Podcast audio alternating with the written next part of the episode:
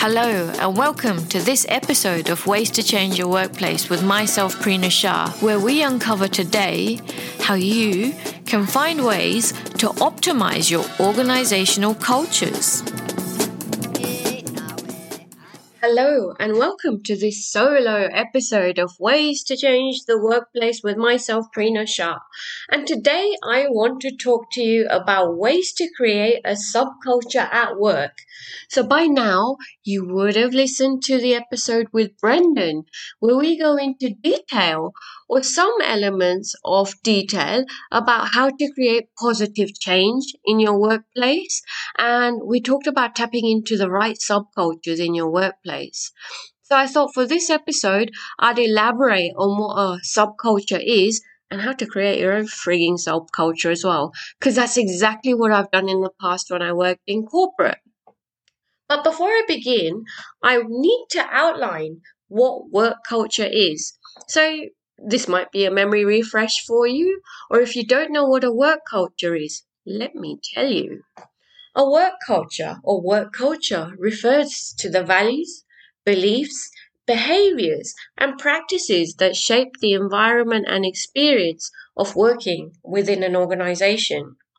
It includes the shared expectations and norms that govern how employees interact with each other how employees interact with leadership, and how employees interact with clients or customers. Work culture can be influenced by a variety of factors, such as the organization's mission and values, the leadership style of management, the level of collaboration and teamwork within the organization, and the degree of work life balance that is encouraged or discouraged. A positive work culture is one that is supportive, inclusive, and fosters growth and development for its employees. It can also, therefore, then contribute to increased job satisfaction and productivity when a work culture is good. That's work culture 101. What is a subculture? So my degree, I studied a Bachelor of Science in Sociology and Social Psychology. And that's when I first came across the concept of subcultures. So a subculture is a group of people within a larger culture that differentiate itself from that larger culture. Subcultures can be seen as a way for people to express their identities and connect with others who share similar values and interests. Subcultures often develop their own language, dress, and other cultural markers that distinguish them from that larger culture. Subcultures can also be a source of conflict with the larger culture, as they may challenge or resist dominant values and beliefs yes to that, I say, because you know, from a workplace perspective, I'm all about finding good ways to change the workplace. Subcultures, at the same time, can also influence the larger culture by bringing in new ideas, new values, and new behaviors into that mainstream society. And that's what I want to focus on today for the purpose of this episode. So, an example of a subculture I want to talk to. Imagine teenagers, the youth subculture, first off. Most teenagers love music, and pop music is the mainstream, which is why, yeah, it's called popular music. However, if you look at teenage subcultures throughout time, We've had subcultures of music, subcultures of punk music, the emo scene, as well as hip hop subcultures. So these are offshoots or splinter groups, you could even call them, of that popular culture of music. So why create a subculture? It's a form of standing out. It's a form of being true to your values. So for example, when I worked in corporate and managed large HR teams, I created a subculture of the A team. My team was one which people were frothing at the mouth to join. I was really intentional about creating this subculture, you see. HR, as you know, has a bad reputation as the puppet of the executive, as a puppet of the leadership, and just being one sided. I wanted to call bullshit on that. I was intent on creating a HR team of employee advocates for all. I needed to rebrand my team, and that is exactly what I did. So let me show you the secret recipe of how I did this. The secret recipe of how I created my own subculture at work.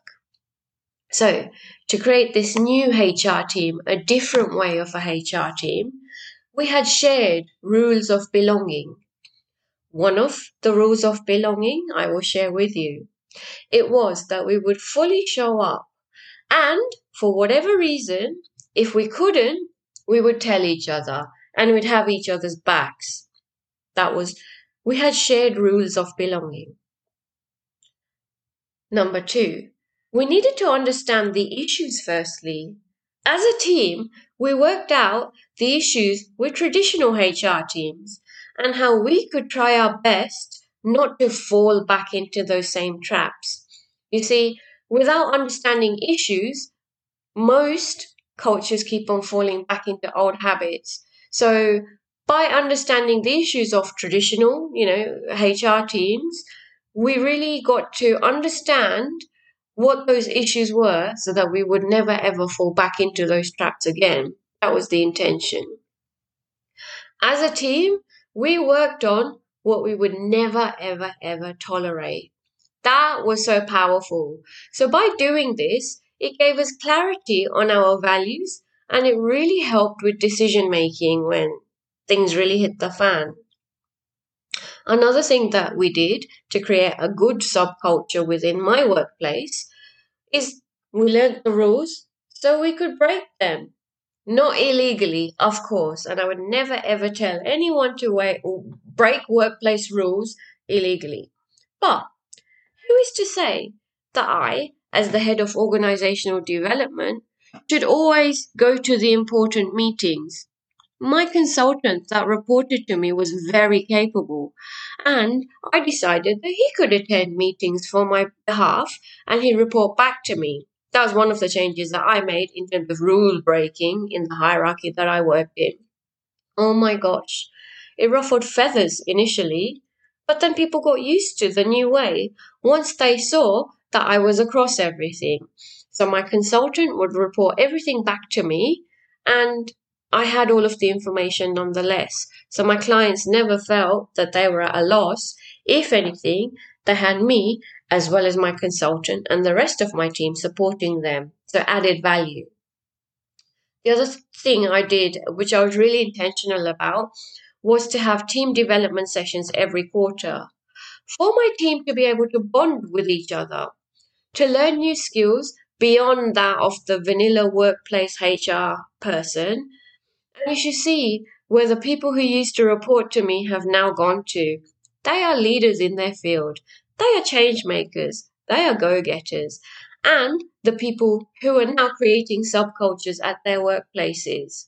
So, guaranteed, once you start doing this and creating your own subculture at your work, it's going to have that flow on effect. And it's such a beautiful thing it can be done. So, my questions to you are how can you create a new subculture with shared rules of belonging? How can you understand issues in relation to your current culture in order to create a new subculture? How can you determine what you will never, ever, ever tolerate?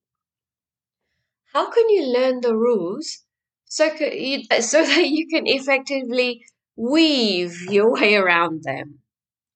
And how will you ensure that your subculture is effectively reviewed and nurtured every quarter at least, whether it be through team development, through upskilling, through meaningful learning? How? So let me know how you go with creating your subculture at work because I really want to find out what you're going to do in creating amazing ways to change your workplace. Now, I hope I've given you plenty of tips to go forth and prosper to create your subculture within your workplace. Remember to subscribe to the Ways to Change Your Workplace podcast, and I'm going to see you in the next episode. If you like this episode, check out the show notes and sign up to my newsletter. That will help your workplace to be less shitty. It's full of novel ideas, good food for thought. And if you like this episode, pass it on to at least two people who will benefit. That's your good deed done for the day. Also, remember to subscribe to the Ways to Change Your Workplace podcast via your podcast provider, and I will see you in the next episode.